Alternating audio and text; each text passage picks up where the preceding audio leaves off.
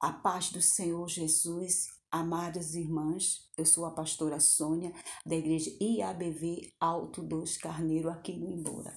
Quero agradecer pelo convite da pastora Isa. Amém? Muito obrigado, que Deus lhe abençoe. E vamos falar desse tema forte, né? Medo do futuro. Quem não já teve medo? E quem tem medo ainda, né? Que a gente pensa sempre no futuro, o que vai acontecer. E nós vamos falar de uma mulher que passou por isso, né? Por essa mudança, né? Ela pensava uma coisa sobre seu futuro e foi outra. Amém, amadas?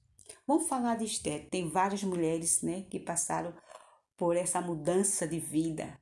Mas Esther chamou a atenção, né? Me chamou a atenção, né? Esther foi criada né, como uma mulher simples, que, que arrumaria um casamento, ia ter filho, ia viver numa vida simples, né, com a simplicidade na, na sua aldeia, com o seu povo.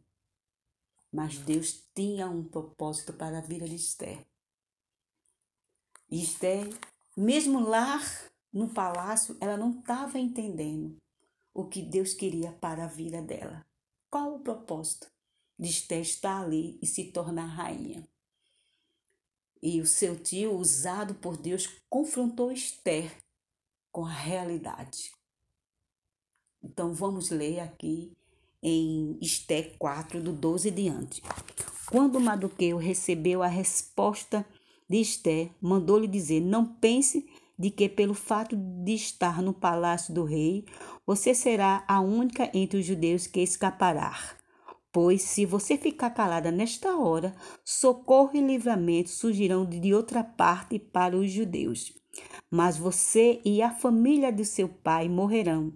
Quem sabe se não foi para um momento como este que você chegou à posição de rainha. Então Esther mandou esta resposta a Madoqueu. Vá, reúne todos os judeus que estão em Suzã e jejuem em meu favor, não coma nem bebam durante três dias e três noites. Eu e as minhas criadas jejuaremos como vocês. Depois disso, irei ao rei, ainda que seja contra a lei. Se eu tiver que morrer, morrerei. Maduqueu retirou-se e cumpriu todas as instruções de Esther. Naquele momento, Esther já tinha falado antes com o seu tio que não podia, né, entrar, né, no pátio do palácio para falar com o rei, porque seria morta, porque era naquele momento uma lei. Naquela ocasião. Naquele tempo era lei. Então ela teve medo, né, de ir quando ela recebeu a mensagem do tio. Mas o tio o confrontou com a realidade. O tio disse: Deus te colocou lá dentro para um propósito. Então ela teve medo. Mas mesmo ela com medo, ela pediu ajuda. Ela reuniu o povo para orar e jejuar por ela. Ela sentiu acobertada pela oração. Então ela foi ao rei, mesmo sabendo que poderia ser morta mas ela obedeceu o comando de Deus. E, e o seu futuro naquele momento mudou. Porque quando ela foi ao rei, ela pensou: que seria, que será de mim agora? O que vai acontecer? E o rei vai fazer comigo? Né? Futuro, ela se preocupou o que ia acontecer com ela. Mas ela foi obedecer ao Senhor e foi ao rei. E tremendamente Deus falou ao coração do rei Assuero. Isso que eu quero passar para vocês, mulheres. Quantas vezes a gente já passou por medos, né, do futuro, né? A gente ficou angustiada, às vezes a gente fica ansiosa, preocupada, né, o que vai acontecer? Meu Deus, como será? Mas Deus trabalha muitas vezes né, com cada um de nós de uma maneira tremenda. E nós temos que crer na promessa do Senhor. Nós temos que enfrentar o nosso medo. Nós temos que crer nas promessas dele, né? Que o amanhã só pertence a ele e ele está no controle de nossas vidas, mulheres. E foi isso que Esther, né? Ela entendeu depois que ela foi lá no palácio. Ela entendeu, né, que seu futuro ela está ali, entendeu? Sendo usada por Deus para livrar o seu povo da morte.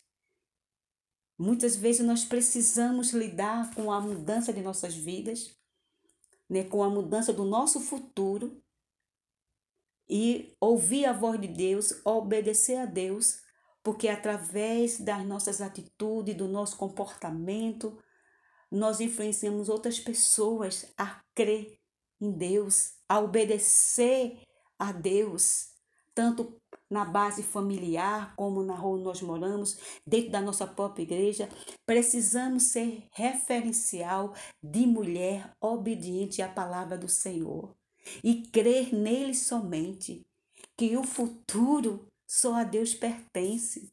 E temos que crer que Deus está no controle de nossas vidas e a gente passar isso para as outras mulheres, né? Como Deus conduz nossa vida para um propósito para um futuro que Ele quer que seja realizado em nossas vidas. Oh, glória! Então, Ele muitas vezes ele muda a direção, né? Ele faz da maneira melhor que Ele sabe fazer. E muitas vezes nós esquecemos de confiar nele, de crer nele. Então, amadas mulheres, precisamos né, estar atento à voz do Espírito Santo de Deus e nos, e nos apegar com a palavra, colocar a palavra em prática, viver a palavra, para que essa força, né? Essa força que nós temos como mulheres venha realmente né, crescer dentro de nós e, e falar dele com toda fé e confiança, para que as outras mulheres sejam contaminadas em nome do Senhor Jesus. Então, mulheres, é isso que eu quero dizer a vocês, né? Que podemos sim, podemos sim deixar Deus conduzir a nossa vida, crer nas promessas dele, crer que ele está no controle de nossas vidas, amadas. Precisamos, porque o nosso Deus é um Deus que nos capacita, é um Deus que nos trata, é um Deus que nos fortalece é um Deus que nos liberta para um futuro melhor. Amém? Fique na paz do Senhor Jesus. Essa palavra que eu trago para vocês, em nome do Senhor Jesus. Que Deus abençoe todos vocês. Não tenha medo do futuro. Confie no Senhor Todo-Poderoso. Fique na paz.